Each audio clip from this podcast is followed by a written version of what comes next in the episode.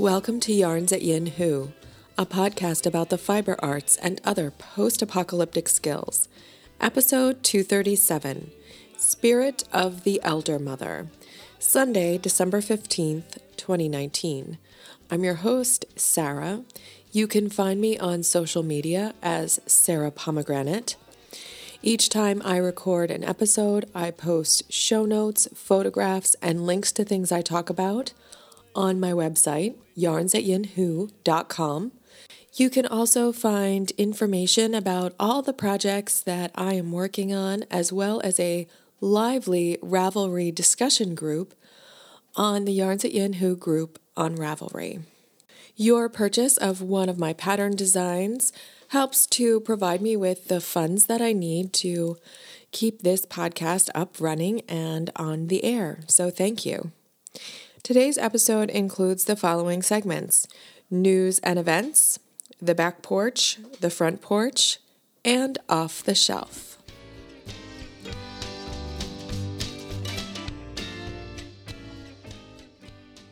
Hello and welcome. Thank you for joining me today.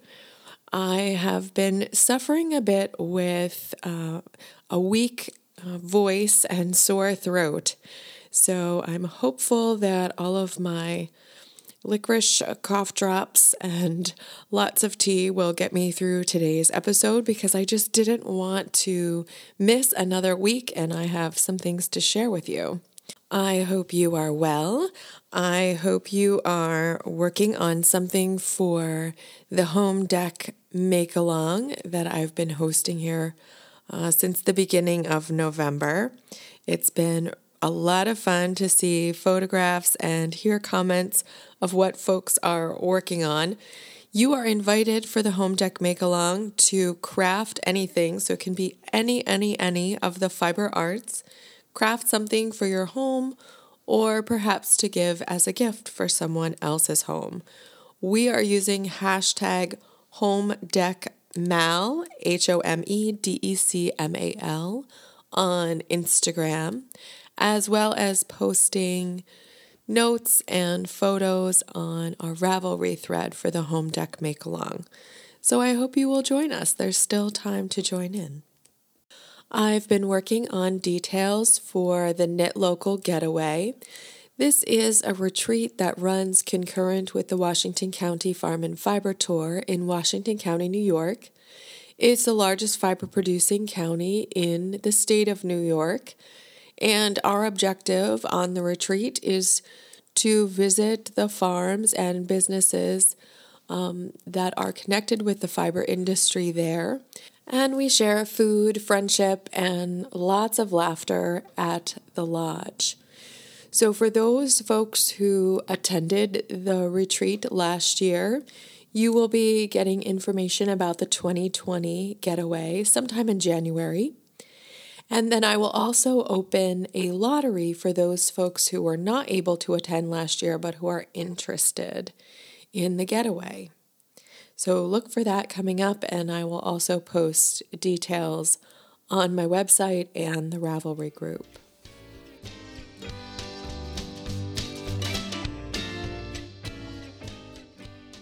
In episode 236, I talked about my endeavors to Shop responsibly when I find myself at the pinnacle of the hierarchy of needs and I'm actually ready to buy something new.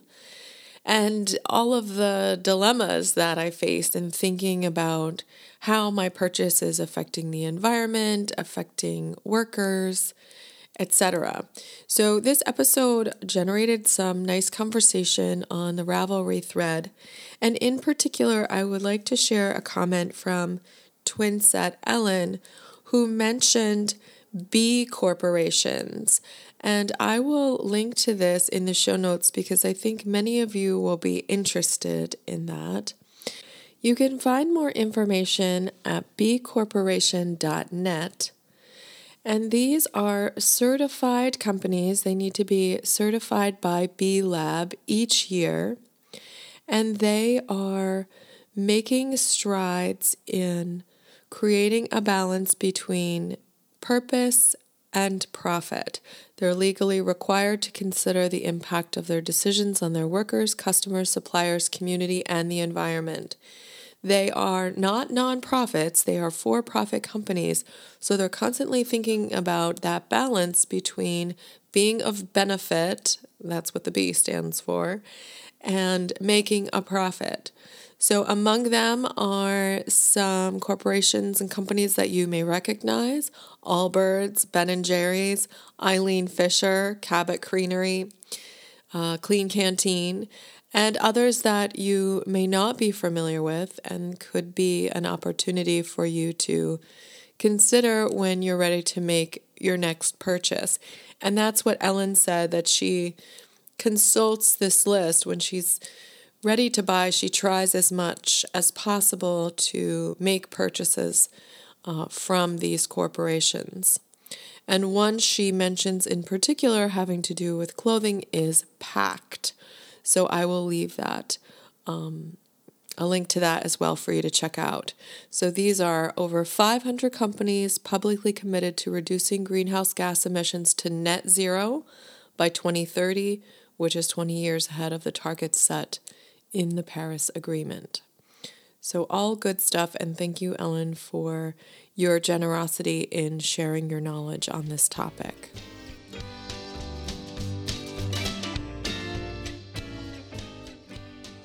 The back porch.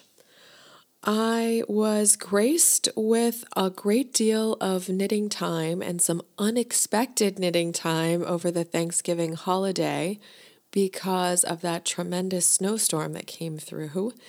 And I was able to uh, complete a few things that were on my needles. One is the pair of leg warmers that I have been making for my youngest sister, Jessica, for Christmas. She asked for these and gave me her measurements. And it was a great knitting challenge because I needed to kind of design as I went and working on these leg warmers was a real joy. I'm eager to find out how well they fit and if they really meet the need she has, which is to cover her lower leg from the bottom of a dress to the top of her boot. Jessica has a homestead off the grid, and her uniform, her kind of daily work uniform, is a dress and some sort of tights or leggings. So she wants to keep that area of her lower leg with some additional coverage for the winter. So I began with a 64 stitch cast on and knit a 2 by 2 rib. And then I just did some simple math and ratios to figure out well, if the circumference of her ankle is eight and a half inches and 64 stitches is adequate for that, then what would it be to reach her, um, I guess, her calf just below her knee at 13 inches?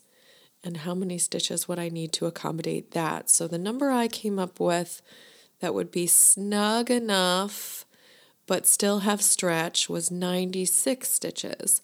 So I gradually worked my way up with the ribbing and just kept broadening those ribbed stitches um, until I reached about 14, 14 and a half inches. And then I did some more two by two rib at the top before doing a bind off.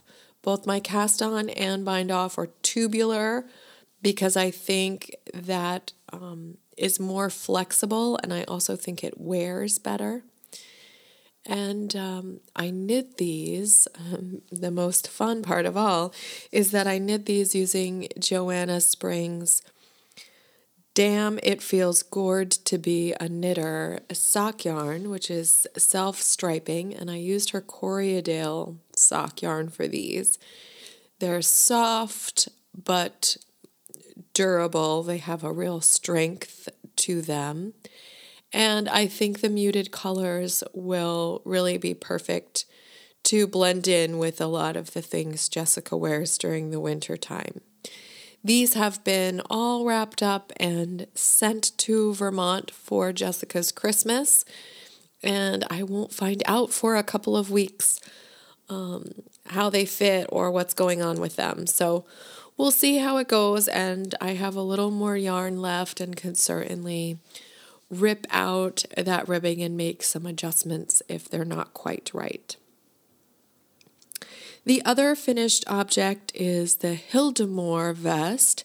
This is a design by Yuko Shimizu, who is fast becoming one of my favorite designers. The pattern is a gift from Mary Beth, and I knit this in Blacker Yarns Tour in the natural color.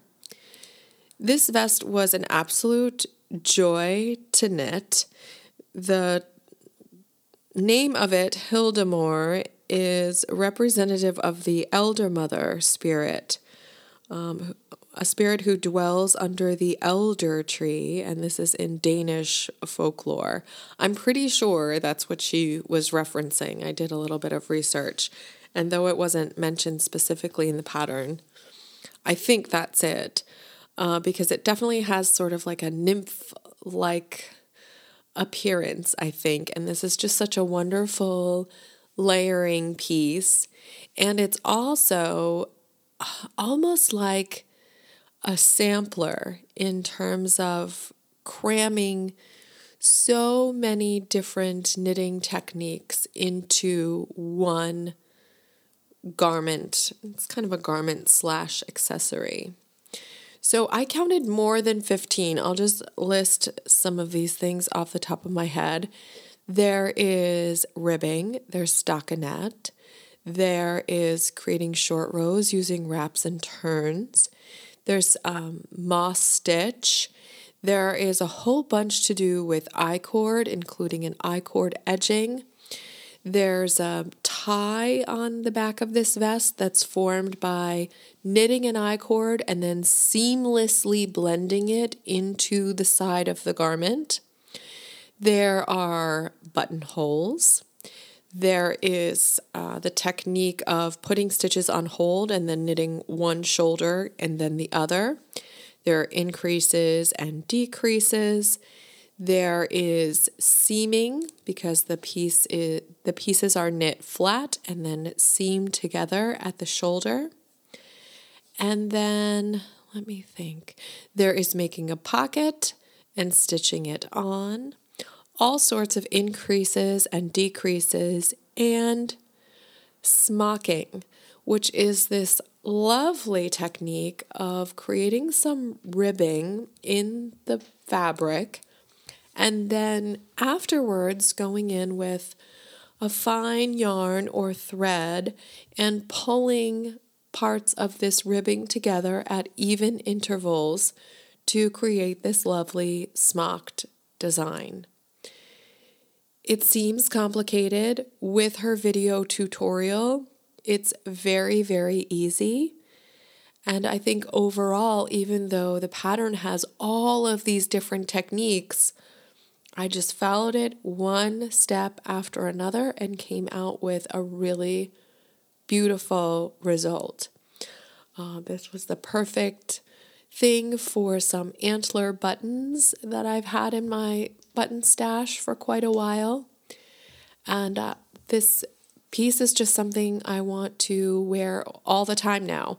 It's lovely layered over some dresses that I have in my wardrobe, and it kind of helps me take some garments from uh, more of like a summer fall into the winter because this Black Blacker Yarns tour is so sturdy and um, I don't know, it just has a real substantial quality to it. So it definitely brings that look into the winter. So I've been having lots of fun styling it.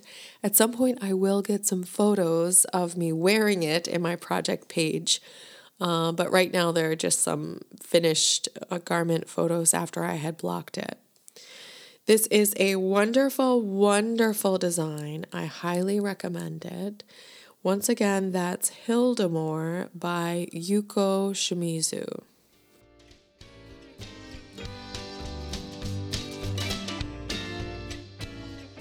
So, with two projects finished, I went back to some WIPs that had been languishing a bit. One is the Burra cowl. I had begun this um, shortly after completing Yell. Burra is a cowl design from Marie Wallin's book Shetland.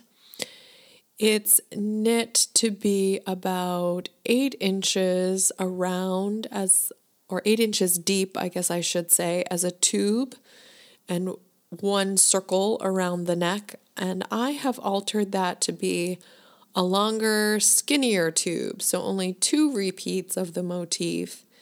But I will probably need uh, a series of six to eight uh, total repeats to loop twice around the neck. I'm currently working on motif number four, so I'm about halfway through, and I am using predominantly Jamieson and Smith uh, two ply jumper weight yarns that are left over from Yell. I have varying amounts of the colors, and so I'm doing a little bit of color play and modification as I complete each motif. And now is about the time when I'm starting to worry if I really have enough to finish the project. Uh, but I do have as backup uh, a set of the British Breeds colors from Marie Wallin. I had treated myself a while back to one skein of each color that was available at that time. So I do have quite a wide array to help me fill in um, if I run out of a particular color. This is a lot of fun to knit. I love the motifs. I just I'm so addicted to knitting Marie Wallin designs now. I think I may always need one on the needles. And I'm hoping to have this cowl finished um, by the holidays um, so that I can start working on another design. I was enticed by the Woolly Thistles Black Friday sale to make a few purchases. And I purchased some additional skeins of the British breeds um, in the mulberry colorway so that I could knit a sweater with a color work yoke, but have, you know, a single color for most of the sweater. And what I'm considering is a cropped version of her Bressay design. Um, it's absolutely beautiful. And I just continue, even though I know she has a number of new books available, I am continuing to knit from Shetland because I own it and because quite a few of those patterns still call to me. I will try to keep working from that book for a while. I would also like to add mitts and some type of hat or tam using those motifs as well. This the photographs and the patterns in this book continue to call to me, so I continue to make use of it. I have also picked up another home dec make along project which is a linen stitch uh, table mat or placemat. I'm not sure what the dimensions of this will work out to be, um, but I'm using uh, Muckle Marl yarn, which is a two ply marled yarn, and it looks really interesting, dense, and textural using this linen stitch. And linen stitch is really fun to work with because it lies completely flat. You have to do basically nothing to get a nice border or edging on the piece. And it's very therapeutic. So I've resisted the urge to cast on another pair of socks at this point, which are usually my, you know, sort of mindless knitting or toward the evening when I don't have a lot of brain power. I would usually pull out a pair of socks. And since finishing the leg warmers, I've been wanting to cast on some more socks, but I've resisted so that I can make progress on this um, home dec piece because I really do want the finished project. Um, the thing about linen stitch is it builds very slowly. So I'm concerned A, about having enough yarn, and B, it can just be a little bit of a slog to knit on because it doesn't feel like you're getting anywhere.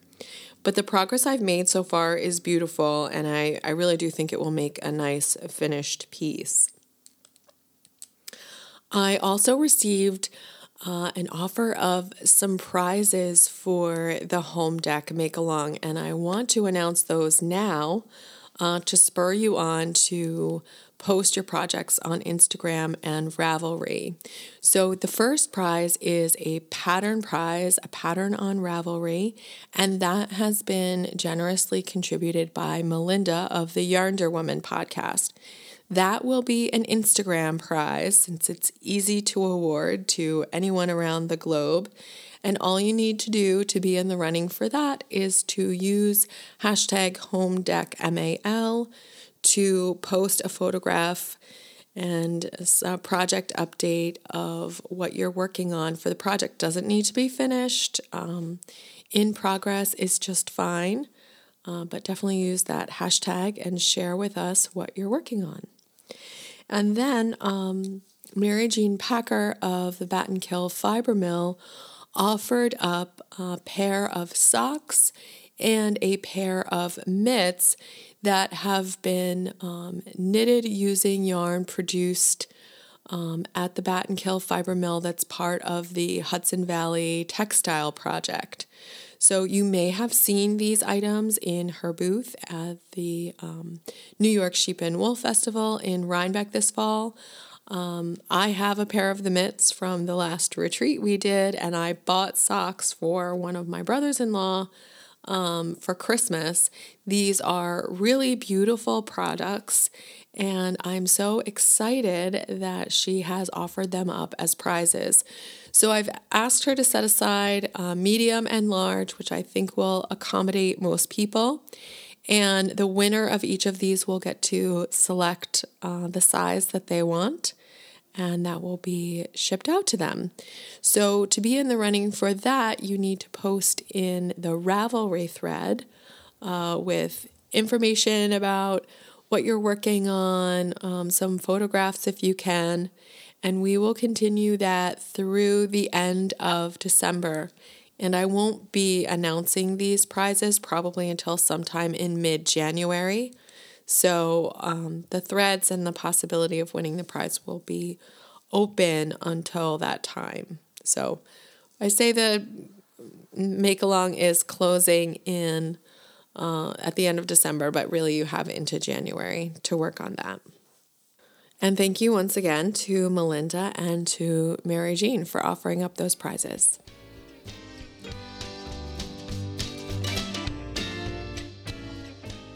The front porch. There is one more project I would like to get going for the home dec make along, and that is at least one mushroom from the foraged pattern by Hunter Hammersen. This pattern was a gift to me from Fernanda, and it's on my list to make at least one of these little mushrooms, uh, but I haven't started yet. So maybe that will be a nice um, project to do around the holidays. I uh, spent the day at Hope's Favorite Things a few weekends ago. And while I was there, I started stitching up some of the mushrooms in the most recent edition of Making magazine. Uh, these mushrooms are pictured using, I think, velvet or velour, but Hope had some beautiful wool, and I was just working on stitching up some of those and creating little ornaments out of them, and they're absolutely enchanting. So I made a few, left them at the shop, and then I made a few more at home. And my idea is to display them on some branches. I there were a lot of branches uh, and twigs kind of falling around the house in in the fall and after that first kind of heavy wet snow. And what I did was I picked up a few interesting ones and I used spray paint to paint them white. And they make a beautiful display for some ornaments. So instead of hanging these on a Christmas tree, I really want to create kind of a woodland display of stitched and knitted mushrooms. I think it will just be absolutely enchanting. At least I hope it will.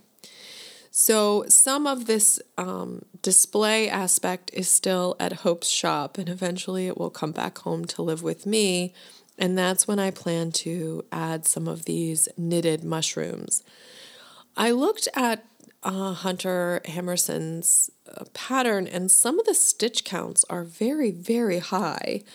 Uh, I would like these to be small and delicate, and so I may end up reducing perhaps some of that stitch count. Um, definitely using US size zero needles for them uh, and seeing if I can come up with something that's comparable in size to the fabric ones that I have created. I also think that just a few clear glass beads stitched to the top creates this like dewdrop effect that's absolutely magical. And so I've enjoyed adding um, some of those beads to the top of the mushrooms. I also have my eye on a garment project. Um, perhaps when I get close to finishing the Burra cowl, I will be casting on Washington. This is a design by Illy Tilly. It's in the Hudson and West Autumn Winter 2019 collection. I saw this in person um, at Hudson and West's display at Rhinebeck. They were exhibiting for a time on Sunday afternoon just outside the Battenkill fiber mill booth. And they had this design knit up in their beautiful Hudson and West um, forge, which is their worsted weight. I did purchase some Hudson and West yarn, but I purchased the weld, the fingering weight, in a couple different colors for a design that I have in mind. So I don't have the yarn to knit this in Hudson and West, but I love the design and I do have what I think is the perfect yarn uh, to substitute, and that is Foster Sheep Farms Concordia. I purchased this at the last Knit Local Getaway from Carol of Foster Sheep Farm. It's a beautiful kind of DK sport weight yarn, but it's really got a toothiness and a plumpness to it in natural colors. It's beautifully soft, but um, still substantial. And I think it will work well for this design, which is it's very oversized and knit uh, on US 7 needles with worsted weight yarn. So I think that adjusting to US size 6 needles with a sport weight yarn will work just fine. Um, there's some beautiful texture that kind of miters down the back. And then the front is sort of this nice shawl collar it's knit in pieces and then stitches are picked up to knit a kind of an armhole. It's sort of a cross between a shawl and a cardigan. Would look great with maybe some toggle buttons down the front. Uh, I think just super cozy and versatile, um, and really a great showcase for the Concordia yarn. I had been thinking about another project for this, but it was in the same vein. It was sort of like a throw on kind of cardigan look. And now this Washington has caught my eye. Um, I think I have just enough yardage that it should work out, and I'm really eager to start working on this piece. So, once again, uh, the patterns that I mentioned in this episode are Hyldemor by Yuko Shimizu, The Burra Cowl uh, by Marie Wallin, Foraged by Hunter Hammersen, and Washington by Illy Tilly.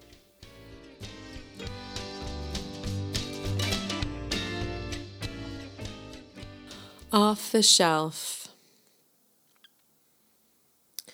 I've been thinking a lot about Amy Rosmenko over this past week and her very difficult loss of her beloved Scooter Pie. And in doing that, trying to settle on a poem that could be appropriate for this situation and perhaps remind us that even in this season of of lights and celebration and um, lots of delights and the joy of family that there are also people really struggling with loss and lots of other challenges. And it brought to mind One Art by Elizabeth Bishop. This is a well known poem. You may be familiar with it. It is at once a villanelle, which is its form with the rhyme, and it's an elegy or a poem addressing loss. And at the beginning of the poem, it almost seems to trivialize loss. I think the rhyme and the light spirit and the things being discussed in the first stanzas may seem to make loss trivial, but as the poem continues, the types of losses become more grave until in the final stanza it, it becomes the most personal. I think this one art is an amazing achievement of a formal poem on a very difficult subject. Um, and Amy, this goes out to you. One art. The art of losing isn't hard to master. So many things seem filled with the intent to be lost that their loss is no disaster. Lose something every day. Accept the fluster of lost door keys, the hour badly spent. The art of losing isn't hard to master. Then practice losing farther, losing faster, places and names and where it was you meant to travel. None of these things will bring disaster.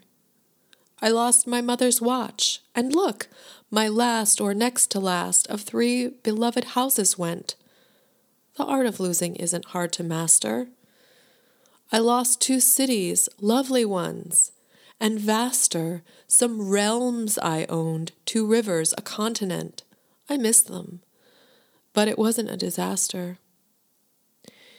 Even losing you, the joking voice, a gesture I love, I shan't have lied. It's evident the art of losing's not too hard to master, though it may look like, write it, like disaster.